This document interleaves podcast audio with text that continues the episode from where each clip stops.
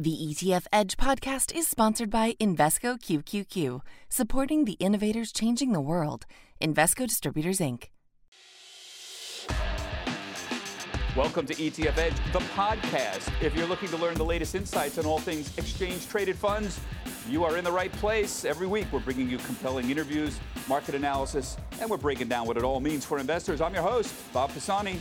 Today on the show, we'll help you make sense of the recent market volatility Plus, we'll talk about the latest developments in actively managed ETFs as the age old debate over active versus passive rages on. Could the tide finally be turning? We'll be talking with Holly Framsted, head of ETFs at Capital Group, along with Dave Nadig, director of research at ETF Trends. Holly, Capital Group set to launch its first six ETFs tomorrow, uh, tomorrow, all of them actively managed, all launched down here at the New York Stock Exchange. Capital Group's relatively latecomer to the ETF space. Can you tell us why now? Yeah, thank you so much, Bob. And I actually believe our time in market is just perfect. You know, we don't launch funds very often. And when we think about bringing a new ETF or a new vehicle to market, it's really about listening to our clients and understanding if we can deliver on their expectations in the vehicles that they're asking of us. Recent regulatory change has meant that we now believe we are positioned to package Capital Group's time tested, actively managed strategies in the ETF vehicle. And so when we think about the products that we'll be listing on the New York Stock Exchange tomorrow, we'll be bringing six funds to market that really fit a majority of the major asset allocation building blocks. They're designed to sit squarely at the core of a client portfolio and ultimately simplify the investment process for countless financial advisors and end investors. You know, when I look at these, um, they're very much like actively managed mutual funds that you already run, but not quite. There's a little bit of difference. There's three equity strategies that invest primarily in the U.S. You've got two equity strategies that cover international and global, and you've got a fixed income core plus strategy. But a little bit different than the, the mutual funds. How are they different? And why don't you just clone them into the ETF space like some other mutual fund providers already have? Yeah, it's it's a really important question, I think, particularly um, as we've seen the ETF industry evolve. And I'll go back to the investor because really, when we think about product development, we really take an investor first mindset.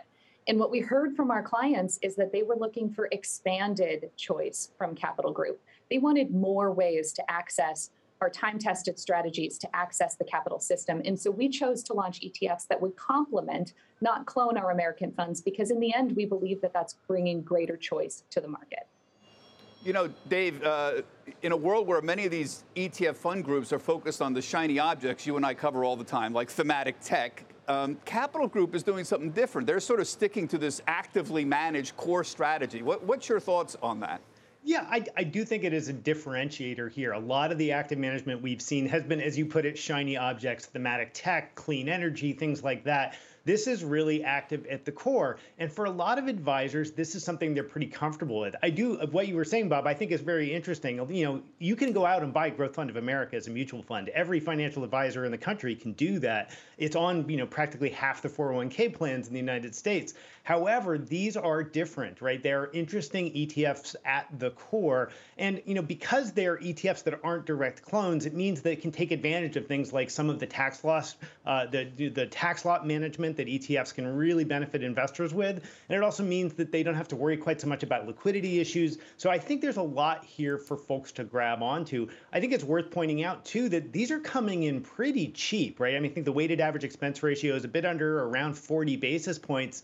That puts it in the bottom quintile of actively managed equity ETFs, right? 400 of the 500 active ETFs we have in the market right now that are tracking equities are over 50 basis points in fees. Yeah, you know, Holly, what, what about those uh, different fees here? So I'm looking at the fees you're charging here uh, for some of these. There's six of them, 33 to 54 basis points, it looks like, for these actively managed ETFs. But th- th- these are all lower fees than you're charging for the mutual funds that are out there. Are you at all concerned about that competition you're setting up with your own uh, funds here? These are cheaper, as, as uh, Dave points out. Well, I think uh, an interesting point is when we think about pricing our products in the market, we're focused on the competitive landscape. And as an organization, we have um, had a, a, legacy of delivering very low cost active management. We strive to be in the lowest quartile among peers with every product that we bring to market. And so with these, these ETFs, we will be priced in the lowest quartile and some even the lowest decile among competitors in this space. Our mutual funds and our ETFs are priced um, actually very similarly if you look at kind of common share classes here. So we don't believe there's a very big disparity here. And again, when I think about the ETF, it's about increasing choice for clients that prefer the vehicle. Um, we think there's a place for both mutual funds and ETFs in our client portfolios. And you're you're choosing to stay in the core active management space. I'm just I- intrigued because Dave and I love covering shiny objects, thematic tech and things like that. Uh, but things like factor investing, for example, another sort of differentiator out there. But you're sort of sticking in this this core space. Is that because that's where you feel your competency is, or those other spaces are too trendy, or or maybe that'll happen in the future? I'm just giving you a sense of where you're going to go with Capital Group in the ETF space.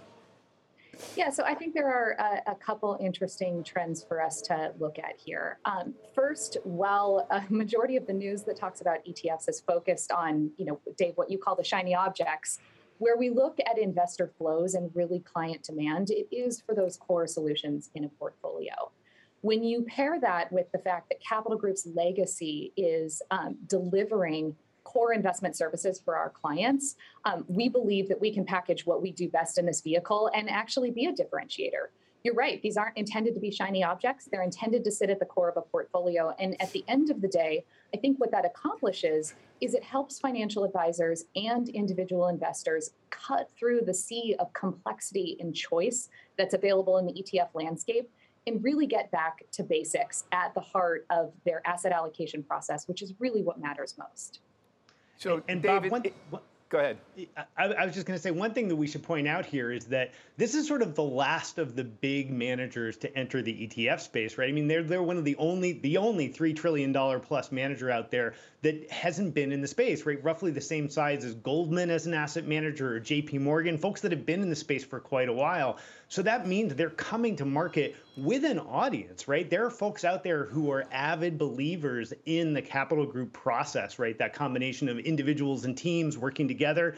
That's not a new idea. This is a 1930s idea that's just finally showing up in the ETF wrapper. Yeah, and it seems, Dave, like there's a lot of different motivations uh, for fund families to get into the ETF wrapper, and we're seeing that, you know, here today. They're not always the same. Elaborate on some of these different motivations. You, you, you think like the main concern would be you want to make sure that you still have people who are coming into your family overall, and people are into the ETF space. But it's it's not just about making sure you're maintaining market share, right? Well, I, I, think for us, it's about recognizing that um, we can expand the clients that we're able to service by offering our strategies in the vehicles of choice for them. I think that there are a number of existing capital group clients for whom there are taxable pools of assets uh, where they'd appreciate the ETF as a vehicle of choice. Um, we have heard from our investors that they would like to add to their investment with Capital Group via increased vehicle choice. And if we look at how we've developed um, and brought new services to market in the past, we had a similar experience with separately managed accounts, where when we launched the separately managed account business, what we found is that financial advisors that invested via SMAs with us actually subsequently did more mutual fund business because we were offering choice in how they accessed our strategies, and that made us a more relevant partner for them in their businesses. We believe ETFs will enable us to deliver the same to our existing clients and then uh, also, of course, expand access to clients for whom the ETF vehicle is preferred. Right. So you're, you're known for uh, active management. Um, American funds are famous for that. Um, and these are all active management. But as we've talked about before, the bulk of the money in ETFs is still going into the passive strategy. Even now, in the first six weeks of 2022, the bulk of money is still going into passive strategies. Um, look into the future. Is there any consideration to getting into the index space where a lot more money, maybe it's not as profitable, but a lot more assets under management are potentially available? Yeah, so I'm actually going to reframe your statistic because I think that there's a bit of a confounding effect here. A bulk of the money in ETFs, I believe, are going to core solutions. I think investors in the ETF vehicle are really looking for those core building blocks. A majority of those have been indexed. So certainly we've seen assets move toward index management, but I think it's a I think it's investors speaking to where and how they want to allocate money versus the investment style So when we think about Capital Group's 90 year legacy of delivering above market returns for our clients, we really believe that active management is at the heart of who we are as an organization. And that's why our entrance into the ETF marketplace is really squarely focused on active management and not index management.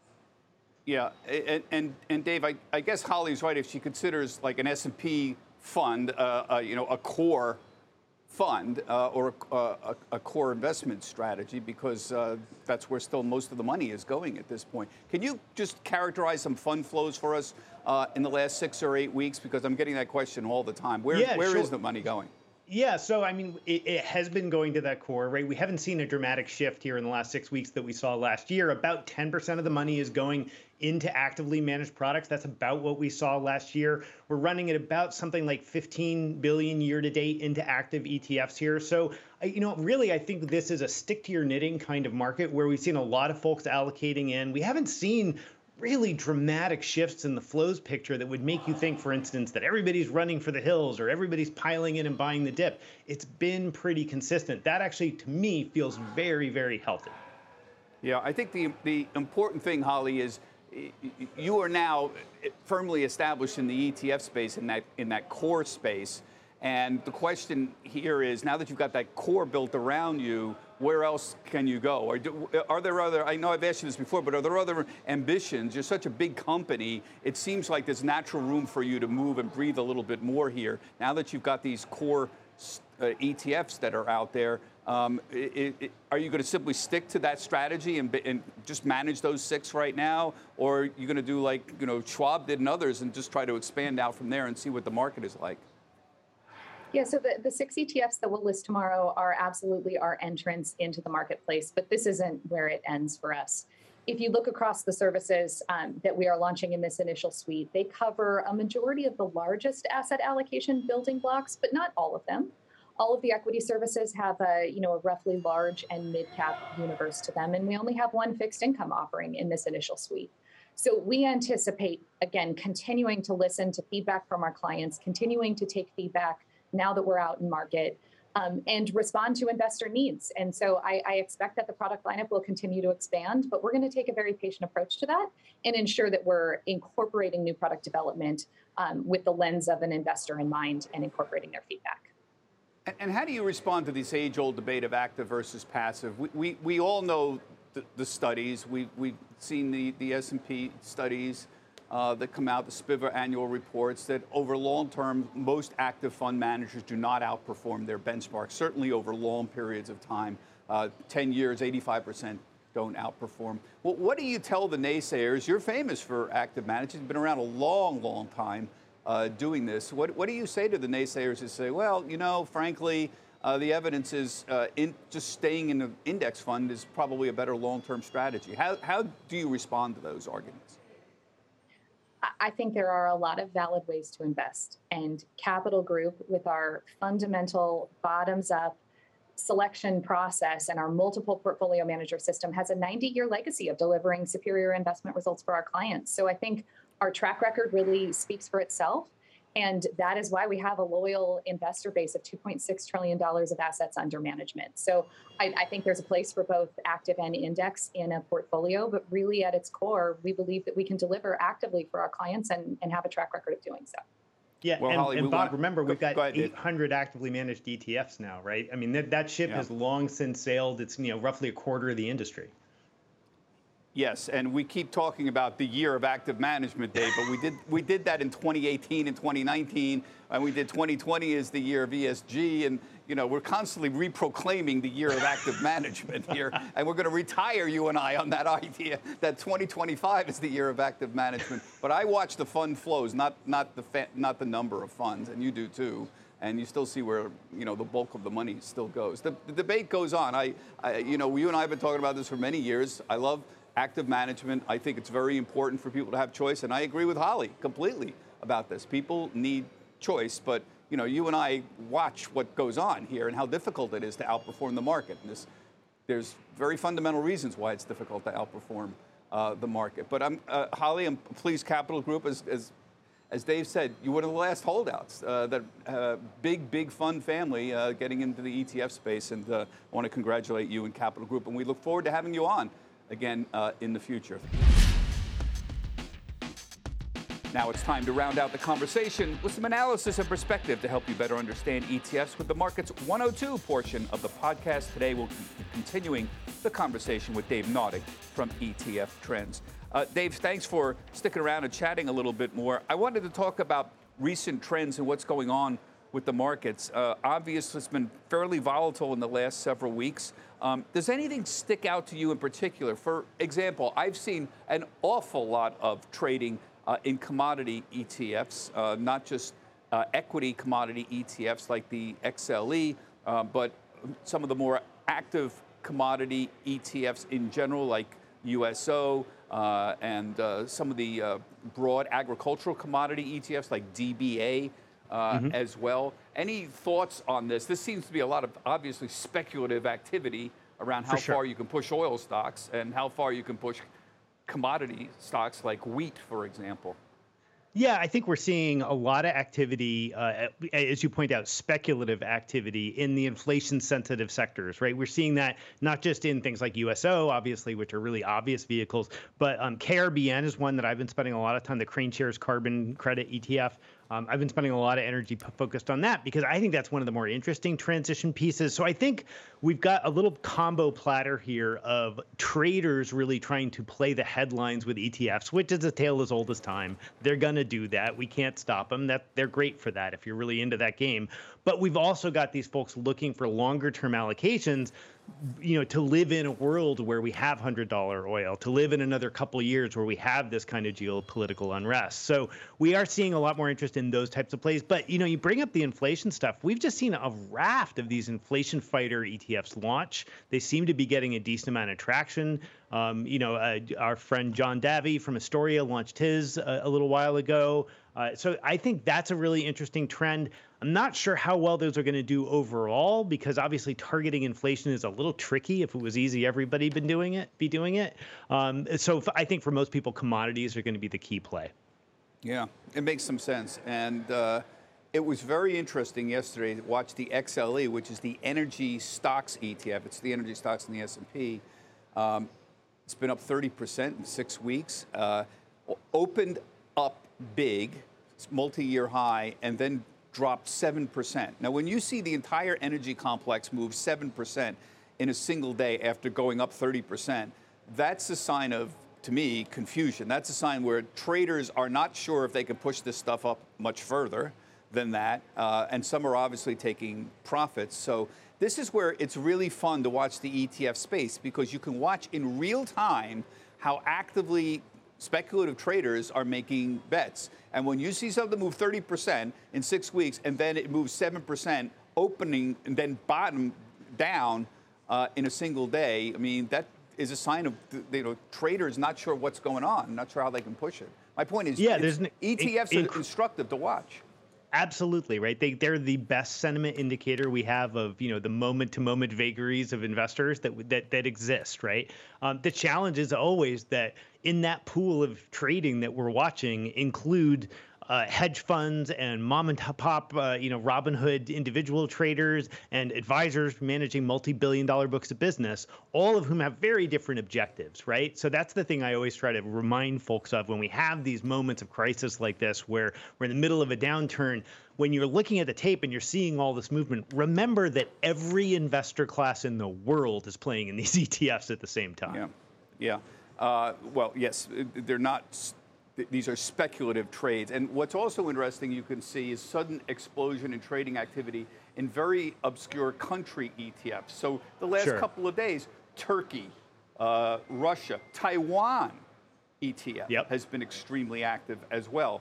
So again, you can read the minds of the of the speculative trading community and see exactly what they're doing here just by following you know the volume trends? Yeah, to some extent, there's a there's a little bit of a greater fool question there, right? I mean, I saw that what was going on in Taiwan, right? That's a bit of a well, is Taiwan the next Ukraine trade? I think a lot of what we saw was people trying to position ahead of something there rather than actually making an economic bet on something that's going on. Turkey, obviously, same type of issue as well. I think anything associated with Eastern Europe is going to be catching those sort of speculative moments here and there because obviously we don't know how seriously to take Putin at his word that he's trying to effectively reunite the USSR. Yeah. Um, let me move on and ask you about ESG, environmental, mm-hmm. social, and governance, our favorite topic of 2020 and, and a good part of 2021. It, it seems like the inflows, which were titanic in 2020 and a good part of 2021, have slowed dramatically. Does this mean anything? Does this mean that uh, uh, the bloom is off the rose of this, or is it just a sign of the volatility recently? Am I, is there anything to read into this? I, I, think it's way too much to overread into the flows. Eh, honestly, even for a week or two, I think it's too much to read. The performance has come off a little bit in this year so far. If you look at, say, SUSL, which is the iShares Leaders ETF, or DSI, which is the, the sort of older version of that, they're both trailing the S&P so far year to date. I'd point out if you look at them on a reasonable time frame, like say the last year, they're still beating the S&P 500. So the idea that somehow there's a performance thing that's fallen off, I don't really buy. In terms of flows, I think a lot of the flows we saw in the the fourth quarter was uh, frankly advisors positioning portfolios so they could talk about their ESG allocations in their annual reviews. And obviously that's done, right? So, you know, historically, February is not a, a big time when a lot of people do a big reallocation. So I, yeah. I wouldn't be shocked about this. If we close in towards, say, mid April and we're seeing negative flows in ESG, then I think we have another conversation. Yeah. Well, they're down. They're underperforming because they all own large cap techs. They all own Microsoft and, and Apple. And, and, and many of them don't own energy and, miss some of that run. Yeah, yeah I mean, it's all it, it. essentially they're quality funds. That's what's amazing to me. That, uh, to me, quality is high earnings, high margins, low debt, and uh, comparatively low debt. They're this is part of the problem I have with them. Uh, is, is trying to nail down a little bit more clearly about what ESG exactly means. Well, but I don't know if you'll never get there. You'll never get yeah. there, Bob. People are people, people are going to try to define ESG until we're long since retired, and it's going to mean something different to every person you ask. That's just the yeah. nature of what ESG is. Is is I know it's early. Is there anything else sticking out to you? I mean, I, it's it's hard to pick a trend here given the volatility that we're, we're seeing because the Ukraine crisis I think is distorting a lot of flows here. But is there anything that you can see for 2022 that uh, is on the horizon that's that's interesting at this point? Well, I, I, I, would point out that, you know, in the midst of this this sort of drawdown that we've had here, I think a lot of people were like, oh, this is when everybody's going to sell everything and go to cash, right? As soon as we have some crisis that, that that chases the equity market away. What we've actually seen is the opposite. Like last week, we had 10 billion in flows into ETFs. Now, that was a fairly risk-off week in the sense that we actually, you know, got got big flows in things like Vanguard's corporate bond fund and BNDX and some of those classic, you know, safety plays. But the money is still flowing net into ETFs, right? And I think we're going to continue to see that. If this goes down another 10%, I think that will even accelerate because, Bob, as we've seen before, all that happens is people sell their underperforming mutual funds and then they reallocate, whether that's in a safety moment or in a go go growth moment, they reallocate into the ETFs, right? So it's just going to keep happening. So that's an interesting observation, though. Your, your point is it's almost like ETFs win no matter what. The market goes up, you get natural inflows into the market goes down, people sell their mutual funds and buying into ETFs. You're sort of positioning it as a win-win for ETFs no matter what happens. It, it is. Look at what happened in March. Look what happened in the global financial crisis. Look at what happened in 2001. In each case, we have a big sell-off, and what happens? All that money shows up into ETFs. So I, yeah. I, I don't see any reason to think that this time will be different. Okay. Dave, I'm going to leave it there. I appreciate, as always, your insight into everything. Uh, and of course, Dave Nadig with ETF Trends and uh, about to be uh, chairing a very large ETF conference uh, in April, which we'll talk more about uh, in the coming weeks. And of course, I'll be there as well. Dave Nadig, as always, thanks for joining us. Thanks for having me. And everybody, thank you for watching and listening on the ETF Edge podcast. Invesco QQQ believes new innovations create new opportunities. Become an agent of innovation. Invesco QQQ. Invesco Distributors, Inc.